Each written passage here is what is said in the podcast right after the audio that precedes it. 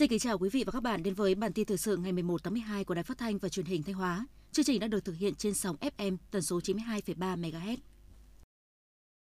Hiệp hội Dệt may Thanh Hóa với vai trò quan trọng là phản biện, đề xuất các cơ chế chính sách phù hợp, tháo gỡ khó khăn, tạo điều kiện cho doanh nghiệp ổn định và phát triển.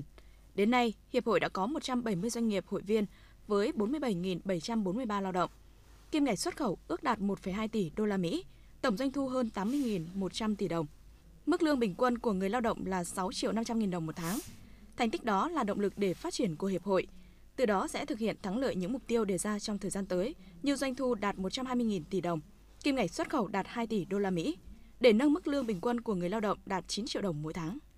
Thực hiện đề án 06 của Chính phủ về phát triển ứng dụng dữ liệu về dân cư định danh và xác thực điện tử phục vụ chuyển đổi số quốc gia giai đoạn 2022-2025, tầm nhìn đến năm 2030,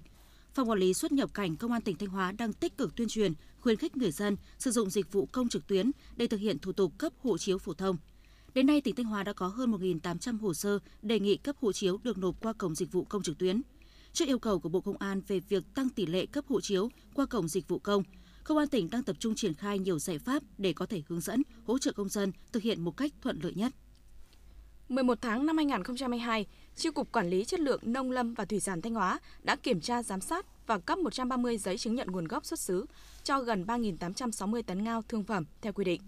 Để có cơ sở cấp giấy chứng nhận nguồn gốc xuất xứ cho ngao thương phẩm, Chi cục Quản lý chất lượng nông lâm và thủy sản đã thực hiện 44 đợt giám sát với tổng số 44 mẫu ngao và 88 mẫu nước trên vùng quy hoạch, nhuyễn thể hai mảnh vò tại các huyện Nga Sơn, Hậu Lộc, Quảng Sương và thị xã Nghi Sơn.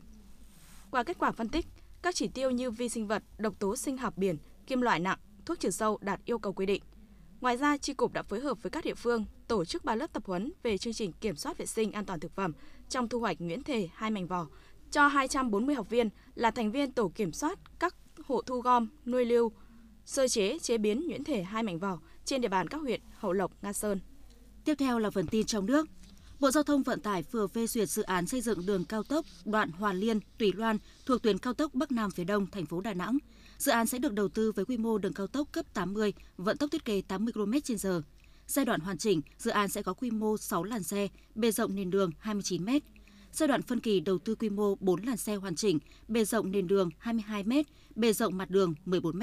Khổ cầu phù hợp khổ nền đường. Tổng mức đầu tư dự kiến của dự án cao tốc Hòa Liên Túy Loan là gần 2.113 tỷ đồng, trong đó chi phí bồi thường giải phóng mặt bằng hơn 951 tỷ đồng, chi phí xây dựng hơn 902 tỷ đồng, chi phí dự phòng hơn 177 tỷ đồng.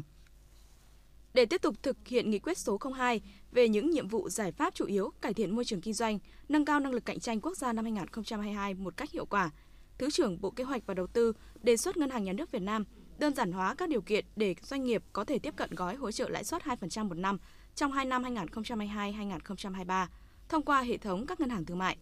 Cùng với đó, Bộ Kế hoạch và Đầu tư đề nghị Bộ Công an phối hợp với các bộ ngành địa phương khẩn trương triển khai có hiệu quả quyết định số 06 của Thủ tướng Chính phủ về phê duyệt đề án phát triển ứng dụng dữ liệu về dân cư, định danh và xác thực điện tử phục vụ chuyển đổi số quốc gia giai đoạn 2022-2025, tầm nhìn đến năm 2030. Lần đầu tiên được tổ chức tại Việt Nam, triển lãm đã gây ấn tượng cho khách tham quan về năng lực, tiềm lực công nghệ, vũ khí trang bị do công nghiệp Việt Nam sản xuất. Triển lãm quốc phòng quốc tế năm 2022 được tổ chức nhằm tăng cường mở rộng quan hệ hợp tác quốc tế, đối ngoại quốc phòng, đồng thời quảng bá tuyên truyền về năng lực, tiềm lực công nghệ, vũ khí trang bị do công nghiệp Việt Nam sản xuất tới bạn bè quốc tế và nhân dân trong nước, tìm hiểu nghiên cứu xu hướng phát triển của vũ khí, trang bị kỹ thuật trên thế giới, hướng tới tổ chức triển lãm này định kỳ 2 năm một lần. Giá gạo xuất khẩu của Việt Nam đã tăng trong tuần thứ ba liên tiếp, lên gần mức cao của 16 tháng nhờ nhu cầu mạnh. Trong khi đó, đồng ruby suy yếu đã ảnh hưởng đến giá lương thực thiết yếu này của Ấn Độ. Giá gạo 5% tấm của Việt Nam được chào bán ở mức 445 đến 450 đô la Mỹ một tấn, mức cao nhất kể từ tháng 7 năm 2021 và tăng so với mức 440 đến 445 đô la Mỹ một tấn một tuần trước. Một nhà giao dịch tại thành phố Hồ Chí Minh cho hay, nhu cầu gạo Việt Nam vẫn tăng mạnh. Tuy nhiên, các nhà giao dịch cho biết một số khách hàng Trung Quốc đã chuyển sang mua gạo rẻ hơn từ Pakistan và Ấn Độ thay vì gạo của Việt Nam và Thái Lan. Theo Cục chăn nuôi năm 2022, tổng đàn lợn cả nước ước tăng 12,4%, tổng đàn gia cầm tăng khoảng 5,4%, tổng đàn bò tăng khoảng 3,5% so với cùng thời điểm năm 2021. Dự báo đầu năm 2023 sẽ tiếp tục tăng trưởng khoảng 5% so với năm 2022, ước lượng thịt hơi cung cấp cho thị trường đạt trên 7,2 triệu tấn, trứng trên 19 tỷ quả, sữa đạt trên 1,25 triệu tấn. Tuy nhiên, thời gian trước và sau Tết Nguyên đán hàng năm là thời điểm nhạy cảm của ngành chăn nuôi vì nguy cơ phát triển dịch bệnh đàn trên gia súc gia cầm là rất cao. Thứ trưởng Bộ Nông nghiệp và Phát triển nông thôn đề nghị các tỉnh thành phố đẩy mạnh tiêm phòng, tiêm phòng bổ sung cho đàn gia súc gia cầm, đẩy mạnh phát triển các chuỗi vùng chăn nuôi an toàn dịch bệnh, an toàn sinh học để hướng đến xuất khẩu. Theo Cục Hàng không Việt Nam cho biết, dự kiến có 60 hãng hàng không khai thác đi và đến tại cảng hàng không quốc tế Tân Sơn Nhất, trong đó có 6 hãng hàng không nội địa và 54 hãng hàng không quốc tế. Các hãng khai thác 20 đường bay quốc nội và 62 đường bay quốc tế thuộc 24 quốc gia và vùng lãnh thổ.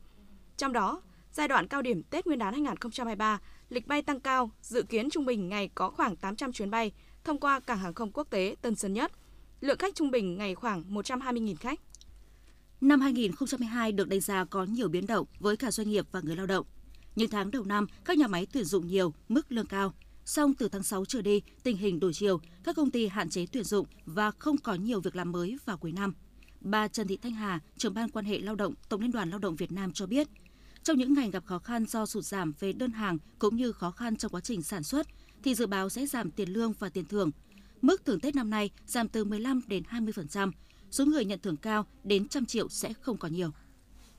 25 dự án hợp tác đã được ký kết tại Ngày hội xúc tiến đầu tư năm 2022 do Đại học Quốc gia Hà Nội tổ chức ngày 10 tháng 12. Hội nghị xúc tiến đầu tư năm 2022 là dịp để Đại học Quốc gia Hà Nội giới thiệu về các dự án hợp tác công tư cũng như khuôn khổ pháp lý, cơ chế chính sách cho các loại hình đầu tư.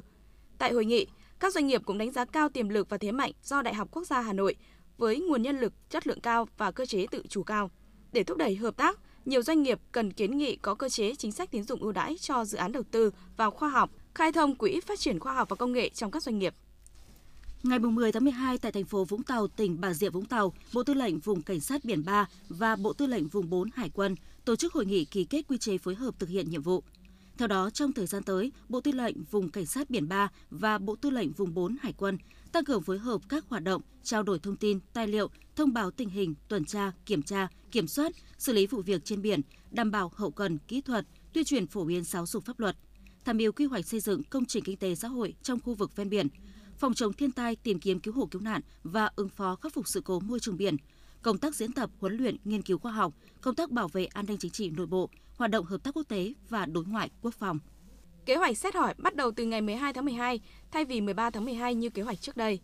Thông tin từ Tòa án nhân dân thành phố Hồ Chí Minh liên quan đến vụ án lừa đảo chiếm đoạt tài sản rửa tiền tại công ty cổ phần địa ốc Alibaba, Tòa án nhân dân thành phố Hồ Chí Minh thông báo sẽ thay đổi thời gian xét hỏi các bị hại trong vụ án sớm hơn một ngày. Đây là phiên tòa có nhiều bị hại nhất với 4.500 người. Các bị hại phân bố đều ở tất cả các tỉnh thành trong cả nước và tất cả các huyện của thành phố Hồ Chí Minh. Hồ sơ vụ án có hơn 1 triệu bút lục và để thực hiện xét xử kéo dài, Tòa án nhân dân thành phố Hồ Chí Minh đã phải chi trả hàng tỷ đồng cho công tác tổ chức. Chiều ngày 10 tháng 12, thông tin từ Công an huyện Đức Hòa, Long An cho biết đã khống chế được vụ cháy xảy ra tại khu công nghiệp Hải Sơn, xã Đức Hòa Hạ, Đức Hòa, Long An. Vụ cháy xảy ra vào khoảng 8 giờ sáng, tuy nhiên ngọn lửa quá lớn, khu vực xảy ra vụ cháy chứa đựng nhiều vật dụng dễ bắt lửa đã khiến cho công tác chữa cháy gặp nhiều khó khăn. Phải mất nhiều giờ, lực lượng chức năng mới cơ bản khống chế được vụ cháy. Thông tin sơ bộ ban đầu cho biết, vụ cháy không gây thiệt hại về người nhưng đã hủy hoại nhiều tài sản của doanh nghiệp. Hiện chưa xác định con số cụ thể về thiệt hại vật chất, lực lượng chức năng đang tiếp tục điều tra làm rõ nguyên nhân xảy ra vụ việc. Chiều ngày 10 tháng 12, Bộ Chỉ huy Bộ đội Biên phòng tỉnh Tây Ninh cho biết, lực lượng biên phòng thuộc đồn biên phòng Vàm Tràng Châu, huyện Châu Thành, tỉnh Tây Ninh đã phối hợp với phòng chống ma túy, tội phạm, Bộ đội biên phòng tỉnh Tây Ninh, Công an huyện Châu Thành và các đơn vị có liên quan bắt giữ gần 630 kg pháo không rõ nguồn gốc tại khu vực biên giới tiếp giáp với Campuchia. Tiến hành kiểm tra các túi hàng, lực lượng chức năng phát hiện bên trong 43 túi ni lông màu đen chứa pháo nổ các loại. Nghi ngờ đây là hàng hóa nhập lậu ở biên giới, các lực lượng chức năng tiến hành lập biên bản tạm giữ hàng hóa vắng chủ. Theo Trung tâm Dự báo Khí tượng Thủy văn Quốc gia, ngày 11 tháng 12, Bắc Bộ sáng sớm có sương mù, trời rét, vùng núi có nơi rét đậm, rét hại. Trung Bộ mưa to, một số nơi mưa rất to. Nam Bộ ngày nắng, chiều tối có mưa rông. Các tỉnh Trung Bộ từ Thanh Hóa đến Thừa Thiên Huế nhiều mây, có mưa mưa rào rải rác. Gió Đông Bắc đến Tây Bắc cấp 2, cấp 3. Phía Bắc trời rét, phía Nam trời lạnh. Những thông tin vừa rồi cũng đã khép lại chương trình thời sự của Đài Phát thanh và Truyền hình Thanh Hóa. Xin kính chào và hẹn gặp lại quý vị và các bạn trong những chương trình sau.